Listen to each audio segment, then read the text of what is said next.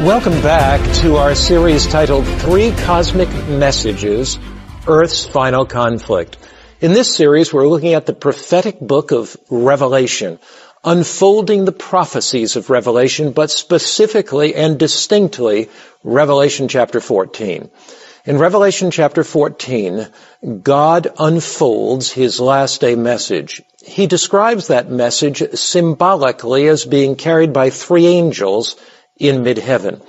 And it's that message that we are unpacking, that message that we're studying. Now, if you've been with us in previous presentations, you've noted that in our first presentation, we looked at the great controversy between good and evil. We studied the fact that down through the ages, when Christ has been in conflict with Satan, Jesus has never lost a battle. Jesus wins, Satan loses. And that's the great theme of the book of Revelation, that Christ is predominant, that he will be victorious over Satan in the last days of Earth's history. Because when you look at Revelation, it talks about a mark called the mark of the beast. It talks about a time when no man can buy or sell. It talks about persecution and a death decree. And if you allow those images to grip your mind and strangle you, you'll lose your hope. So the theme of the book of Revelation really is much more than the persecution that's coming. It's the triumph of Jesus Christ in the last days of Earth's history. In our last presentation, we looked at the idea of harvest in the book of Revelation, that there'll be two harvests, a harvest of golden grain and a harvest of gory grapes. Righteousness will be fully manifest, unrighteousness will be fully manifest. And we look there at the book of Revelation very, very carefully. And we noted that in those two harvests, there will be two eternal choices. That every human being on a planet called Earth will make an eternal choice. In this presentation, we are going to probe more deeply into Revelation 14 verse 6, the first of those three cosmic or three angels messages. So as we launch right into our topic, let's pray. Father in heaven, we thank you with all of our hearts for the great messages that you've given in the book of Revelation. We sense that these messages come from Christ. And so as we study them more deeply, help us to be able to understand them more fully and as we understand them more fully, may our lives more fully reflect you. Change us by your grace. We pray in Christ's name. Amen. My topic in this presentation is Hope's grace-filled end time message. Have you ever noticed how corporations have slogans? For example, MasterCard's slogan is, there are some things money can't buy.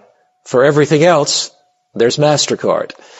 Have you noticed Nike's slogan? Just do it.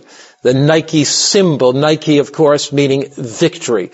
Then there is the slogan of Apple computers. Think different. Somebody certainly had to be thinking differently when they developed the Apple computer. And then you go beyond that to the New York Times, all the news that's fit to print. When you read that slogan, you, if you know anything about news media in America, you immediately think of the New York Times. L'Oreal, the famous cosmetic group in Paris, because you're worth it. Throughout these various corporations, there are slogans. These slogans are catch phrases. Entrepreneur magazine puts it this way. The slogan for these businesses is a catchphrase or a small group of words that are combined in a special way to identify a product or company. So you may not even see the product or know the company, but when you hear the slogan or the catchphrase, immediately you identify. When you see the little swoosh of Nike, immediately you identify with that product brand. When you read MasterCard and you see their slogan, those simple circles with red and yellow or orange, you immediately identify with that slogan. For some things money can't buy, but for everything else there's MasterCard. You know, you, you identify with those slogans. Israel had a statement of faith that identified Israel. It set it apart from all of the heathen nations. Their statement of faith was found in Deuteronomy 6 verse 4. written in Hebrew, but translated into English, Hear, O Israel, the Lord our God is one Lord. Children, from the earliest ages in the Jewish nation, were taught by their mothers that expression. Hear, O Israel, the Lord our God is one Lord. Mothers rocking their Jewish babies at three months old, six months old, as mama was rocking the baby, mama sang to her this, what they call the Shema. Hear, O Israel, the Lord our God is one. Now there was an interesting experience that occurred during the Second World War. Mothers continued during the war to teach their children Deuteronomy 6:4. They did not want these Jewish children to lose their sense of identity. And before the children were even learned, even learned to speak, they were taught this phrase.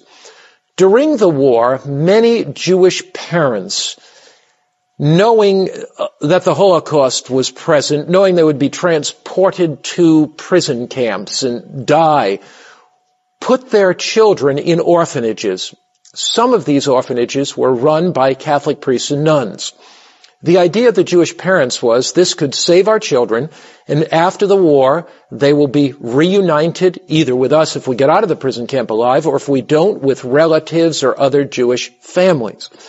When the war ended, and thousands of Jews came back from these terrible, horrific prison camps, Many, of course, died. Over six million died in these prison camps. One of the greatest crimes against humanity in the history of the world. When many of them came back, they looked for their children, couldn't find them. On one occasion, two rabbis came to a Catholic orphanage and they said to the priest who was at the orphanage, we would like to look for Jewish children here. He said, there are no Jewish children here at all. Uh, you, are mistaken. There are no Jewish children here.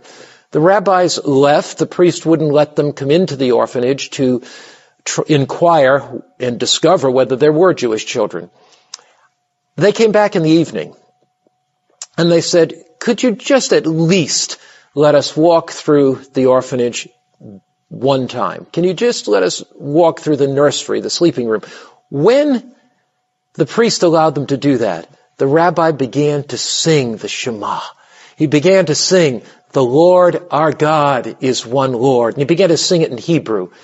Children woke up from their cribs. They began to say, Mama, Mama, Mama.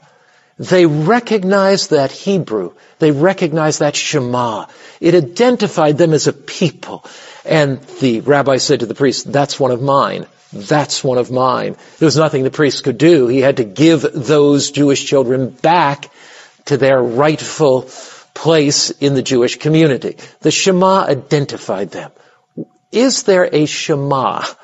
Is there a point of identity for God's people today? There is. The book of Revelation, the three angels' messages are our Shema. They are our rallying point. They identify a community of believers that God has raised up in the divine drama of destiny to prepare a world for the second coming of Christ. In the book Evangelism, page 119, I read this statement. In a special sense, Seventh-day Adventists have been set in the world as watchmen and light bearers. To them has been entrusted the last warning for a perishing world. On them is shining wonderful light from the Word of God. Now you may be a Seventh day Adventist watching this broadcast, watching this DVD, and uh, if you are, I want to undergird this reality that the message of the three angels is not simply something that is tacked on to Adventist faith, but it's the very foundation. If you are not a Seventh day Adventist, I invite you to journey with us. I invite you to walk with me as we go through these messages. And there's only one body in the world that's preaching the three angels' messages, and that's the Seventh Adventist Church. God raised up the Adventist Church miraculously. Seventh-day Adventists believe that there's Christians in every denomination. Adventists believe that there's loving, God-fearing people in every religious communion. But we also believe that in the divine drama of destiny, in the providence of God, humbly we believe that God has raised up a movement to prepare a world for his soon coming and that the identification of that movement comes in this Revelation chapter 14 verse 6 to 12. These are some of the most significant verses in all the Bible and they clearly identify God's last day people today. So let's walk through these verses together. Let's study them together and discover what they say. In this book of Evangelism, page 119, that statement goes on. They, Adventists, have been given a work of the most solemn import. The proclamation of the first, second, and third angels' messages, these three cosmic messages. There is no other work of so great importance. They are not to allow anything else to absorb their attention. They are to allow nothing else to absorb their attention in the blazing light of eternity, in this cosmic battle between good and evil, Jesus has sent a last day message to the world. Jesus has sent a message in this message of the three angels. Revelation is a grace-filled book. The book of Revelation is filled with the grace and love of Jesus Christ. It's filled with the grace of God. Revelation chapter 1 verse 1 says, the revelation of Jesus Christ. Whose revelation is this? It's the revelation of Jesus Christ. Where did he get it? Which God gave him to show his servants things which must shortly take place. You know, when you read Revelation 1 verse 1, here is a divine chain of truth. It says this. It says, revelation it is the revelation of who? Jesus Christ. Where did he get it? God gave it to him. What did Jesus do when God gave it to him? He sent and signified it according to Revelation 1 verse 1 by his angel. To whom? To his servant John. So God has a message for all mankind just at end time. He gives it to Jesus. Jesus gives it to the angel. The angel flies from heaven, impresses John, who's in exile in his 90s on the island of Patmos, and John writes it down, and you and I take that in our hands today. This precious message from the book of Revelation is not a human message. It doesn't come to us merely through human opinion. It comes to us directly from the heart of God, directly from the throne room of the universe. If there is a message that comes from the throne room of the universe, that message must be critically important. That's why we're spending time looking at this message from Revelation, particularly Revelation 14 verse 6 to 12. Now notice, when Re- Revelation 1 sets forth the entire tone of the book. It sets forth who this Jesus actually is. And it says he is the one that loved us and washed us from our sins in his own blood. So Revelation chapter 1 sets forth this magnificent Christ. It sets forth this grace-filled, hope-filled book in the context of God's love, in the context of a God that cares for us so deeply that he doesn't want one of us to be lost. Revelation indeed is a grace-filled book. There are some people that have said to me, as I've studied the Bible with them, I'm hesitant to study the book of Revelation because of the fact that uh, I only want to study the Gospels about Jesus. They have forgotten that according to Revelation 1 verse 1, this is the revelation of Jesus Christ. Other people have said Revelation is a closed book, but the very name means unfolding. The very name means revealing. So the book of Revelation is an unfolding or revealing of God's love in the context of last day events at the end of time. Revelation 14 verse 6, we begin to study in this presentation this message of the three angels, this gospel of God's grace. Then I saw, John says, I saw it. What did you see, John? Another angel flying in the middle of heaven, having the everlasting gospel to preach to those who dwell on the earth, to every nation, tribe, tongue, and people. So John looked up in heaven and in prophetic vision, he saw an angel messenger flying in the middle of heaven having the everlasting gospel. Another word for everlasting is the eternal gospel. So John saw this eternal gospel.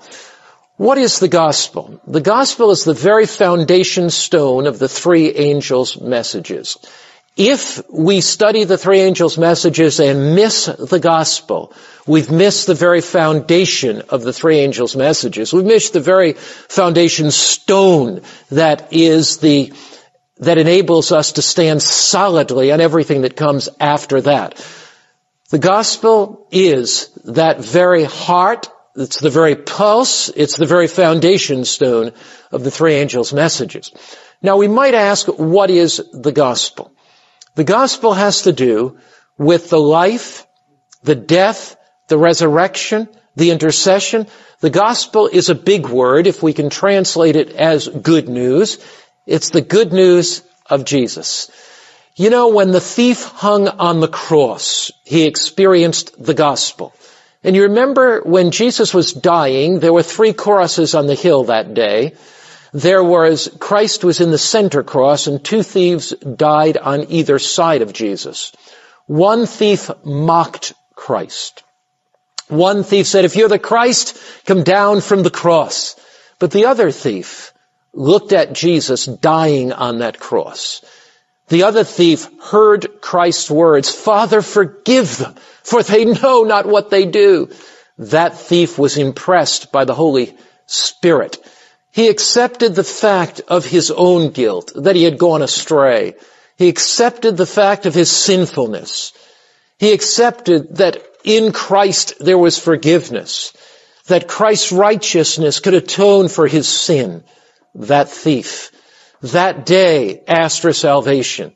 He said, Lord, remember me when you come into your kingdom. And Jesus said, I say unto you, today, you will be with me in paradise.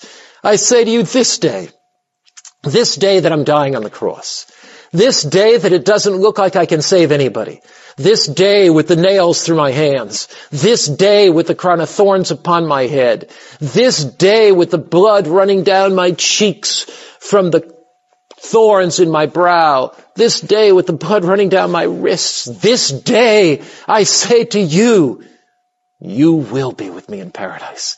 Jesus, while he was dying on the cross, gave the thief the assurance that one day he would live with him forever and ever and ever in, in the kingdom of God.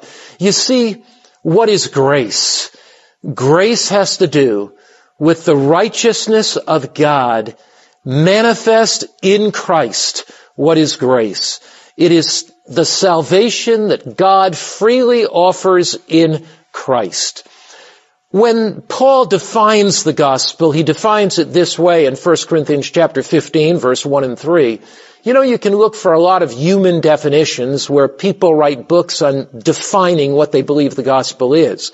But the apostle Paul makes it very simple, and God often makes simple things that are complex. And the apostle Paul says this, Moreover, brethren, I declare to you the gospel, which I preached to you, which also you received in which you stand. Now notice what the text says. Paul says, I declare to you the gospel. So he's going to explain it. He says he preached the gospel to them. They received the gospel. They stood in the gospel. Well, what was this gospel that he preached? What was this gospel that he received? For I delivered to you first that which I received, that Christ died for our sins according to the scriptures. So what is the gospel? It is Christ dying for our sins according to the scripture. He continues that he was buried, that he rose again the third day, and he was seen by Cephas or Peter, then by the twelve. So what is the gospel? It is the perfect life of Christ, atoning for our imperfect lives. What is the gospel? It is the death of Christ, bearing the guilt and shame of sin on Calvary's cross, in the place of our death. We deserve to die, He gives us life. We deserve to re- wear a crown of thorns, He gives us a crown of glory. We deserve to hang on the cross, He hangs on the cross, and we sit upon a throne. We deserve to wear the robe of sinfulness and degradation. He wears that robe for us and gives us a robe of righteousness.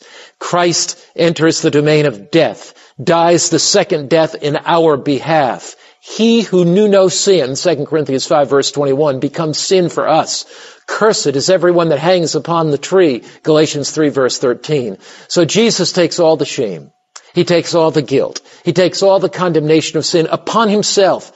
He dies the death we should have died so that we can live the life that he should have lived. What is the gospel?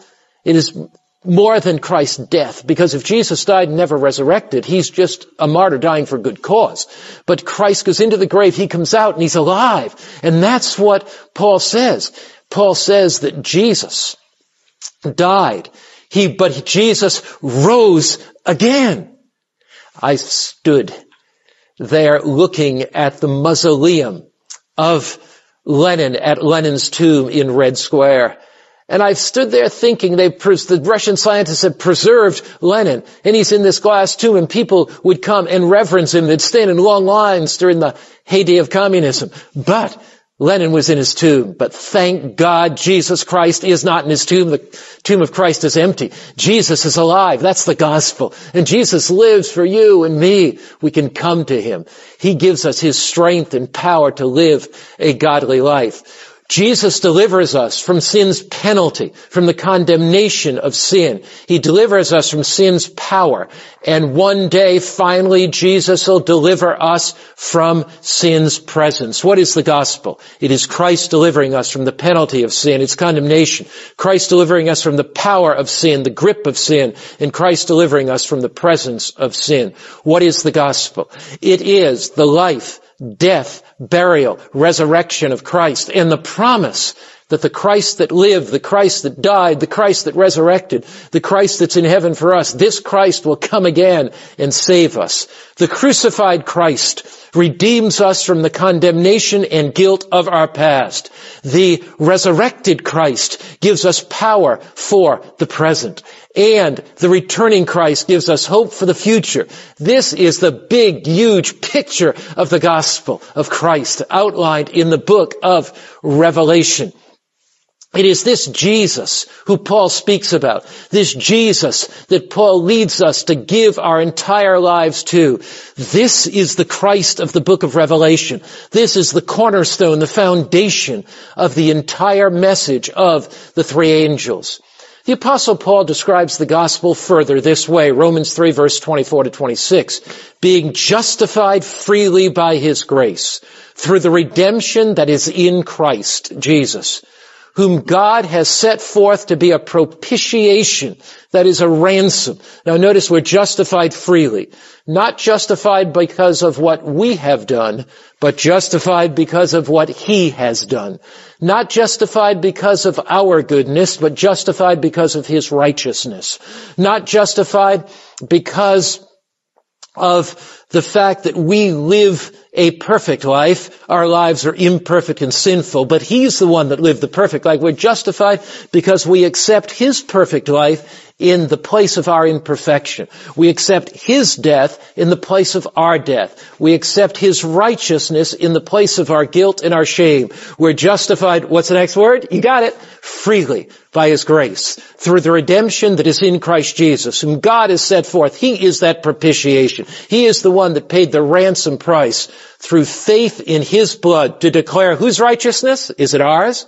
To declare His righteousness for the remission of sins that are past through the forbearance of God. To declare, I say at this time, His righteousness, that He might be just and the justifier of him which believes in Jesus. When I come to Jesus, I have absolutely nothing to give. When I come to Jesus, I come with my sinfulness. I come with my weakness. I come with my folly. But I come. I come. And you can come today. You say, but I'm too much of a sinner. That's why you come. You say, but I've fallen in the past. That's why you come. You say that I'm not righteous. That's why you come. Jesus says, come unto me. Come unto me, all you who are burdened and heavy laden, and I will give you rest. This is the very heart of God's last day message for humanity. I saw another angel, John says, flying in the middle of heaven, having the everlasting gospel to preach to those that dwell on the earth, to every nation, kindred, tongue, and people, the gospel, the good news that you can come. Come to the cross and let the drops of blood symbolically fall upon you. Let that blood cover your sin and cleanse you from sin, knowing that as you reach out to Christ, He's already reaching out to you. That desire you have to know Jesus, that desire you have to be forgiven by Christ, that desire you have to be free from guilt, that desire you have to live the new life, that desire has been implanted in your heart by Jesus. He is drawing you to Himself. Jesus said in John 12 verse 32, and I, if I be lifted up, will draw all men to me. The cross is drawing you. The love of God is indeed drawing you. We are justified freely by grace. Grace is a declaration of God's righteousness. We are not righteous. He is. We receive that. Through grace, God justifies those who believe in Jesus. What does it mean to be justified? Simply saying, it means I stand before God clothed in the robe of righteousness, surrounded by God's grace, filled by God's love, just as if I had never sinned. God accepts me just as he accepts his own son. Now that thought is overwhelming. In fact, it's a mind-boggling thought. That when I am come to Christ, I am accepted, the Bible says in Ephesians 2, in the beloved. I'm accepted in heaven, just as Jesus is accepted in heaven. You say, is it that simple? It is that simple. Reach out by faith to His righteousness. Reach out by faith to His goodness. Romans chapter 5 verse 6 to 8 says, For when we were still without strength, we were without what? Strength. In due time. What's that mean? In the right time. Christ died for the ungodly. You and I have been ungodly. For scarcely for a righteous man will one die. Yet, perhaps for a good man, some would even dare to die. But God demonstrates His own love toward us. What does God demonstrate toward us? His own what? Love in that while we were still sinners, Christ died for us. Here, we find that God in love reaches out. When Adam and Eve sinned, God could have pushed this universe into the far reaches of space and quarantined it and let sin destroy and kill us all. When Adam and Eve sinned, God could have blotted them out like some mosquito and started all over again. But God's love was too great for that. While we were yet sinners, God's love reached out to us to save us, and God's love is reaching out to you today, my friend. God's grace is unmerited. God's grace is undeserved. God's grace is unearned. But it is ours in Christ. That is the gospel. I love the way it's put in a book called Desire of Ages, one of the most outstanding books ever written in the history on the life of Christ. It's on page 753. It says, upon Christ, as our substitute in surety was laid the iniquity of us all. He was counted a transgressor that he might redeem us from the condemnation of the law. The guilt of every descendant of Adam was pressing upon his heart. So when Jesus hung on Calvary's cross, he was counted a transgressor. The judgment bar of God was set up on Calvary's cross, and Christ, who had lived a perfect righteous life, was counted, a, a judged as a sinner. That's why in Hebrews chapter 2 verse 8 and 9 it says he tasted death for every man.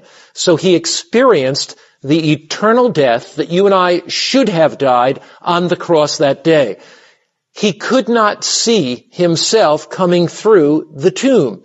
He only saw the darkness of tomb because of the guilt of sin. This statement goes on. The wrath of God, Desire of Ages, page 753, against sin the terrible manifestation of his displeasure because of iniquity filled the soul of his son with consternation all his life. Christ had been publishing to a fallen world the good news of the Father's mercy and pardoning love. Salvation for the chief of sinners was his theme. But now, with the terrible weight of guilt he bears, he cannot see the Father's reconciling face. The withdrawal of the divine countenance from the Savior in this hour of supreme anguish pierced his heart with a sorrow that can never be fully understood by us. Can you imagine that? Jesus lived with the Father from the ceaseless ages of eternity. Christ is the eternal Christ. He never had a beginning and will never have an ending. Do you have a son or a daughter? Are you a parent? What if you had this sense that you would never see your son again? you'd never see your daughter again? What if you had this sense that your son or daughter was going to be eternally lost and you'd never see them again? What if you have a wonderful relationship with a father or mother and, and, and you, you sense that you are separated from them forever? However much you love a son or daughter, however much you love a father or mother, that cannot reflect one drop in the ocean of God's love for his son and the son for the father. Their love was unending, undying. Their love was infinite. And as Jesus hung on the cross, bearing the guilt and shame of sin, all he could see was that guilt and shame. Certainly, he said, you destroy this body in three days, I'll raise it up again. But at the point of his death on the cross, all he saw was the darkness of sin. And he, all he saw was the tomb. And he sensed that because of sin, he would be separated from the Father forever. But he said, if this saves Mark Finley, I'm willing to do it. If this saves Tom or Harry or Mary or Jane, I'm willing to do it. Christ was willing to have his heart torn apart and to have the pain of sin separate him from the Father forever if it could save you or me. That is a love that is incomprehensible. Notice what it says. Hope did not present to his coming forth from the grave a conqueror or tell him of the Father's acceptance of the sacrifice. He feared. What did Jesus fear? What was Jesus' greatest fear on the cross? Was it the nails? Was that the greatest pain? Was it the crown of thorns? Not at all. He feared that sin was so offensive to God that their separation was to be eternal. Christ on the cross feared that the separation from the Father was to be eternal. Christ felt the anguish that the sinner will feel when mercy shall no longer plead for the guilty race. It was the sense of sin, bringing the Father's wrath upon him as the sinner's substitute, that made the cup he drank so bitter and broke the heart of the Son of God. So as Christ hung there, the guilt of sin, the shame of sin, the condemnation of sin was so great that he felt the anguish that the sinner will feel when he's lost at the end. What is the essence of hell? The essence of hell is the sense of abandonment by God, the sense of no longer having the presence of God. It is the pain and mental anguish and agony where there's weeping and gnashing of teeth. Certainly, there will be physical pain in hell. But that physical pain of the flames of hell, when the individual is consumed and gone from God's presence forever, that is not the deepest pain. The deepest pain is this sense of separation from God forever. Jesus felt that on the cross. And he was willing to experience that forever because he loves you so much. That's what this message of the first angel is all about. I saw another angel flying in the midst of heaven, having the everlasting gospel. In a generation starved for love, the gospel presents love beyond what we could ever imagine. It presents a Christ that did for us what is unimaginable, offering his divine life on the cross the story of the cross is the story of boundless. It's the story of unfathomable. It's the story of incomprehensible. It's the story of undying. It's the story of unending. It's the story of infinite love of Christ who longs to be with us forever. And as Jesus hung his head and died, the Father said, Son, the sacrifice is accepted. And all of heaven sang. All of heaven rejoiced. Jesus Christ died once so that when he comes again the second time, he could take you home. Were you worth Christ's sacrifice? Were you worth Christ's sacrifice? Were you worth what Christ gave for you? The infinite life of the Son of God. You say, Pastor Mark, I'm, I'm not worth it. If you are not worth the sacrifice Christ paid for you, Christ got cheated. He thinks you're worth it. You are more valuable than you can possibly imagine. And if Christ loses you, he can never replace you. The value of an object is dependent on the price paid for the object. You are valuable. And Christ gave all for you. And we give all to Him. Sin no longer reigns in our life. We may fail. But sin no longer has dominion because the love of Christ breaks the bondage of sin. Romans 8 verse 15 says, For you did not receive the spirit of bondage again to fear, But you received the spirit of adoption by whom we cry out, Abba Father. We are no longer in the bondage of sin. Sin's guilt is gone. Sin's condemnation is gone. The chains that hold us are gone. Why? Because love has broken those chains. And love has broken that bondage. The plan of salvation was not an afterthought. It was not something that Christ said, hey, we got an emergency, we better deal with it. Not at all. 1 Peter chapter 1 verse 18 to 20. For you know, not you think, not you guess, not maybe, not perhaps, you know, that it was not with perishable things such as silver or gold that you were redeemed from the empty way of life, handed down to you from your fathers, but with the precious blood of Jesus Christ, a lamb without blemish or defect. He was chosen. Now don't miss this. This is what we need to get. He was chosen before the creation of the world, but was revealed in these last times for your sake. So before the world was created, the father and son, knowing that if they gave the human race the freedom of choice or the capacity of choice, that Adam and Eve could make the wrong choice. But, uh, but God did not want robot creatures. He did not want mere puppets. God gave the freedom of choice, knowing full well the situation that of Adam and Eve, that he, God would come, He would give them every reason to make the right choice. But the plan of salvation was put into effect even before Adam and Eve fell.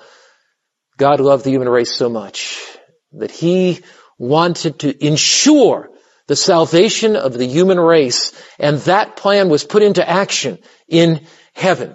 The, it is the everlasting gospel. What does Revelation chapter 14 verse 6 say? I saw another angel flying in the middle of heaven having the what? The everlasting gospel. Why is the gospel everlasting? It's everlasting number one because it was put into motion in heaven in the ceaseless ages of eternity. It's everlasting number two, because it speaks to every generation. It speaks to every culture. It speaks to every nation, kindred, tongue, and people. It's everlasting number three because it'll never get old. The story of the cross, the story of Christ, the story of His love, the story of His grace, the story of His mercy will indeed never get old.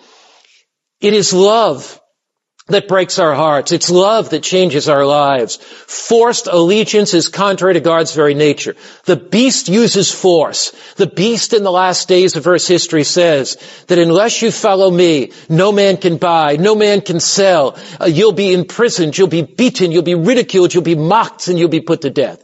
That's what the beast says. The beast tries to use forced allegiance, but Christ appeals to us with love. And when we see the love of God, it breaks our hearts. We were made to love. Our hearts are starved for love. And it is God's love revealed on Calvary that does change our lives. In Desire of Ages, page 22, it says, the plan for our redemption was not a what? We read it in 1 Peter, didn't we? An afterthought. A plan formulated after the fall of Adam. It was a revelation of the mystery which has been kept in silence through times eternal. What is that mystery that has been kept in silence from times eternal? It is the mystery of God's love. It is the mystery of God's grace. And it is that mystery of His love and grace that is to be proclaimed to the end of the earth in a generation starved for love. In this era, in this generation, the earth is to be lightened with the glory of God. And what is God's glory? It is His love, is His character. And that love changes people's heart. Desire of Ages, page 22 again. It was the unfolding of the principles that from eternal ages have been the foundation of God's throne. And what are those principles? To love God supremely and to love one another in relationship to a generation starved for genuine love, longing for meaningful relationships. The gospel speaks of acceptance, forgiveness, belonging, and life-changing power. There was an old country western song that said, only if somebody knew who I was, only if somebody loved me. For a generation starved with love, young people looking for love, looking to fill that aching void within. Husbands, wives, looking for love. Have you ever noticed that however much your parents love you, you still feel a love deficit? However much a husband or wife loves you, there's still that love deficit in your life. Have you ever noticed that you can never get enough of love? The reason for that is because God has made us to love Him. God has placed a divine vacuum within our hearts, a divine hole, if you please, within our hearts that can only be filled up with His love. And to a generation starved for love, to a generation longing for meaningful relationships, to a generation that spends more time with technology than it does with open communication one with another, sharing our heart needs, sharing our burdens. Some time ago, my wife and I were at a meeting and we were walking to a speaking appointment that I had and I saw a group of five young people sitting on the wall. They were teenagers and they had their cell phones out and they were texting and I didn't think much of it until I stopped and said, hey, um, that's kind of interesting. You guys are all sitting here texting. Everybody's texting. Who are you texting? One another. They're sitting on a wall and they're not communicating verbally, eye to eye, face to face. They're texting one another. Could it be any question why? We're starved for human relationships. Has technology actually taken the place at times of relationships? Sharing, opening our hearts to one another. God can fill that relationship void in your heart. He can fill your heart with love so that you can reach out with in love and kindness to others around you. And one day when Jesus Christ comes and He returns, we are ushered into eternity to see Him face to face and experience the joy of His love forever and ever and ever. The Christ that died on the cross is coming again to take us home. Now some time ago, Ellen White was asked the question, is this message of the three angels the message of justification by faith that you've been talking about. Is it that message of justification by faith in the Bible? In the Review and Herald, April 1, 1890, she wrote, Several have written to me inquiring if the message of justification by faith is the, me- is the third angel's message. And I have answered, it's the third angel's message in verity. Let me summarize that very, very quickly for you. The gospel is the message that righteousness is in Christ, not in ourselves. That's the first angel's message. First angel's message leads us to open our hearts to Christ, to commit our lives to Christ, to accept Christ as the only one who can stand for us in the judgment. Second angel's message, which we'll study more deeply in another presentation, is Babylon is fallen is fallen. What's Babylon all about? It's self-centered, self-inflated importance that substitutes human opinion and human ideas for the grace of Christ. It substitutes human traditions and teachings for the word of Christ. It is human, human-centered. What about the message on the mark of the beast? What is that? The essence of the mark of the beast is egotistical, man's thinking he has the authority to change the very law of God. So what is righteousness by faith? Righteousness by faith is trusting Jesus for my salvation. Righteousness by faith is trusting Jesus' power so that I can live a godly life. Righteousness by faith is accepting Christ's word as he has spoken it. Righteousness by faith is putting my confidence in Jesus and his word and living in harmony with that. Jesus saves us not because we are good because, but because he is good. All of our good works are motivated by his love and empowered by his grace. We come to Christ just as we are, but we do not remain as we are. We are changed by His grace. Righteousness by faith is God's unending love. It's His abounding grace. They are at the very heart of these three angels' messages that we're studying, that we're going to unfold more and more and more each presentation in this series. 2 Corinthians chapter 5 and verse 14 tells us that if we're motivated by Christ's love, changed by Christ's love, that the love of Christ compels us. What is it that causes men and women to go to the ends of the earth, leave family and friends, leave for missions. It is because they've been charmed by His love, changed by His grace, redeemed by His power. The three angels message according to Revelation chapter 14 verse 6 is to go to all the world. The message of the three angels leads us from the preoccupation with our own self-interest to a passion for Christ's service. You cannot come to the cross and remain silent. The cross changes you. The cross makes you over again Matthew 19 verse 20 says, all authority has been given to me in heaven and on earth. Go therefore and make disciples of all nations. Jesus' last words were go, go to the ends of the earth and make disciples to all nations. Revelation 14, 6 says, I saw another angel flying in the middle of heaven with the everlasting gospel to preach to who? To every nation, tribe, tongue, and people. This message will not die out in some whimper. This message will not go out like some candle in the wind blown out into insignificance. This message of the three angels will rise to its destiny. It will leap across geographical boundaries. It will go penetrate language groups. The message of Jesus Christ. People, men and women, boys and girls, committed to Christ, changed by Christ, will go to the ends of the earth proclaiming His message in the last days of Earth's history. There's an interesting book called The Quest for More, Living for Something Bigger Than You by Paul David Tripp that, that has a statement that really stunned me when I read it. Human beings were created to be part of something bigger than their own lives. Sin causes us to shrink our lives down to the size of our lives. The grace of Christ is given to rescue us from the claustrophobic confines of our own little self-focused kingdom and frees us to live for the eternal purposes and satisfying delights of the kingdom of God. We live in a culture that has institutionalized self-focus and personal entitlement. If you look around, it's very clear that we need to be rescued from ourselves. Things like debt, addiction, obesity, divorce are the fruits of a culture of self-focus where we look for meaning where meaning cannot be found. There is freedom to be found in living for something bigger than yourself.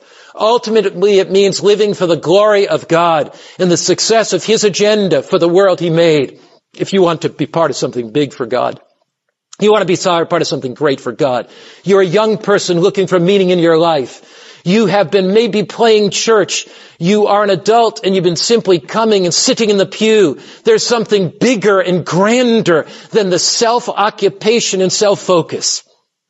That is a life committed to sharing His love, a life committed to taking the Word of God, dear friends and neighbors. This message of the three angels, this message of God's grace is to go to every nation, kindred, tongue, and people. God is inviting you to something big and grand and large, to be part of something that is spanning the earth and lightening it with His very glory.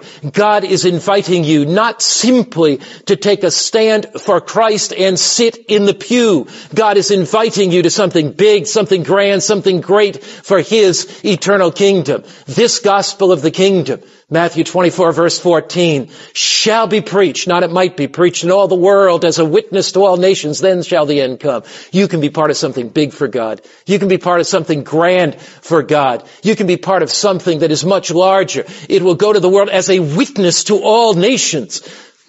Not going to die out in a whimper, not at all. Abraham LaRue was a shepherd, woodcutter from California. He became a Christian and a committed Adventist Christian when he was in his 60s. He was 65 years old and the Lord laid a burden on his heart. Take the gospel message to China. Abraham LaRue wrote a letter and he wrote it to the Seventh Adventist headquarters. And he said, God has laid a burden on my heart to take the gospel to China. Now remind you, he didn't know Chinese. Mind you, he didn't have any money. He was 65 at the time. General Conference of Seventh-day Adventists wrote back and they said to him, well, well, Brother LaRue, you're a little old for this assignment. You know, there are no believers that we have in China and we don't have the money to send you, but you know what? Hawaii, that's, that's out in the Pacific someplace. Uh, if you could happen to get there and maybe you could sell Christian literature. So LaRue got a lot of books together, Christian books, and he raised his money, went out to Hawaii. But then, after he sold a few books there, the next book, the next boat he could find, LaRue, on his own money, went to China. And there began selling books. And there this man, now in his late sixties, labored year after year after year. And after years of labor, there were six people baptized. But today, because of the roots that that, the seeds that that man sowed, and the roots that sprouted up and the fruits.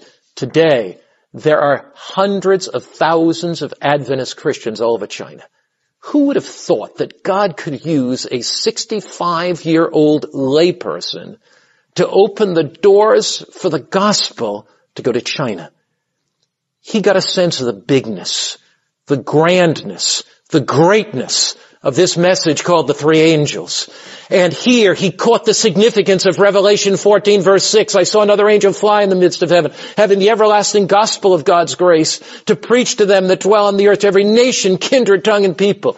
God is calling you into your neighborhood. God is calling you into your community. God may lay a burden on you for mission service. The everlasting gospel is to go to the ends of the earth. Great Controversy, page 612 says, servants of God, with their faces lighted up and shining with holy consecration, will hasten from place to place to proclaim the message from heaven. By thousands of voices all over the earth, the warning will be given the earth is going to be lightened with the glory of God. The message of the three angels is going to go to the ends of the earth. The message of the gospel of Christ is going to be carried. You can be part of something big for God. It is almost time for the Lord to come. Do you sense the moving of God's Spirit? Do you sense in the conditions of our world that it's time to move out for Christ. It's time to make a decision for Christ. It's time to share the Word of God with others. It's time to give Bible studies, time to pass out literature, time to invite people to watch godly television programs. It's time to get involved for Christ and be part of something big and grand for God. Tis almost time for the Lord to come. Do you believe it? Listen as Charles sings and catch the spirit of this Advent movement of every nation, kindred, tongue, and people proclaiming God's grace. Charles.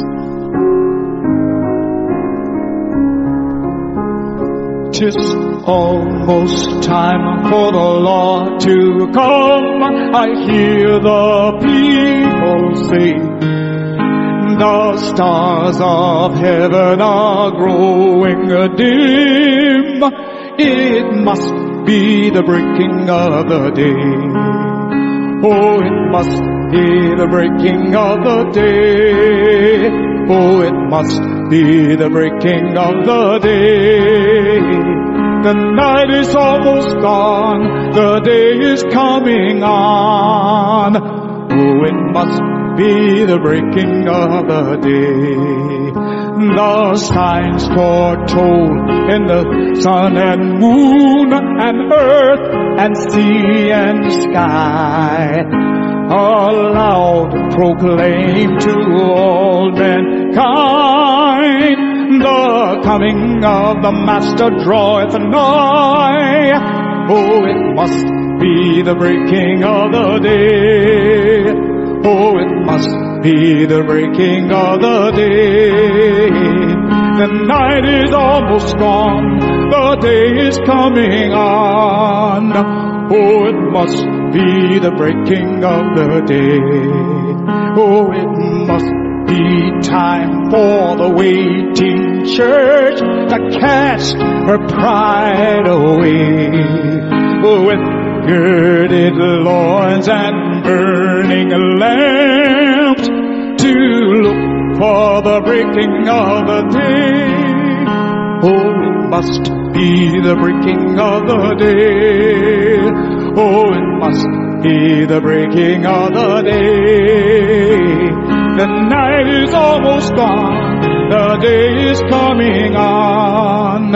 Oh, it must be the breaking of the day. So go quickly out in the streets and the lanes and in the broad highway and call the maimed, the halt, and the blind to be ready for the breaking of that day. Oh, it must be the breaking of the day. Oh, it must be the breaking of the day. The night is almost gone. The day is coming on. Oh, it must be the breaking of the day. Oh, it must be the breaking of the day.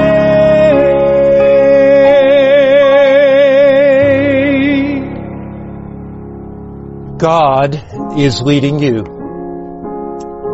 to know Him more deeply, to trust Him more fully, to be committed to Him in a way that you've never been committed before. We're living on the knife edge of eternity. We're living in a crisis hour of this earth's history. We're living with uncertainty all around us. We sense it in our hearts. We feel it deep within. And God is leading each one of us to step out from comfortable convenience. As the song says, go out into the lanes, the highways. Go knock on your neighbor's door. Develop a loving relationship with them and share Christ. Share Christ with the people in your workplace. Share Christ there in your community.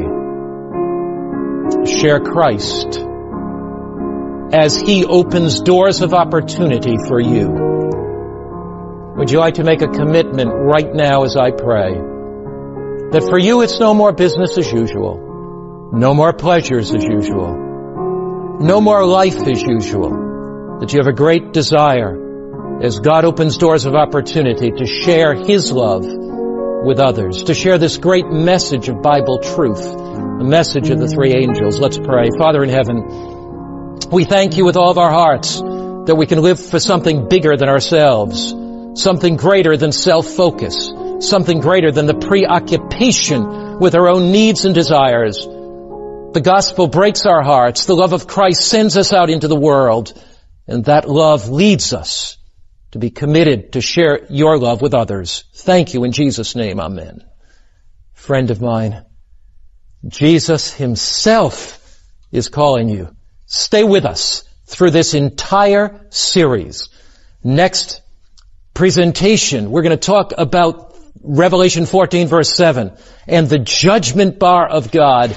What is the judgment? And how can you have confidence to pass the judgment? And God bless you this week.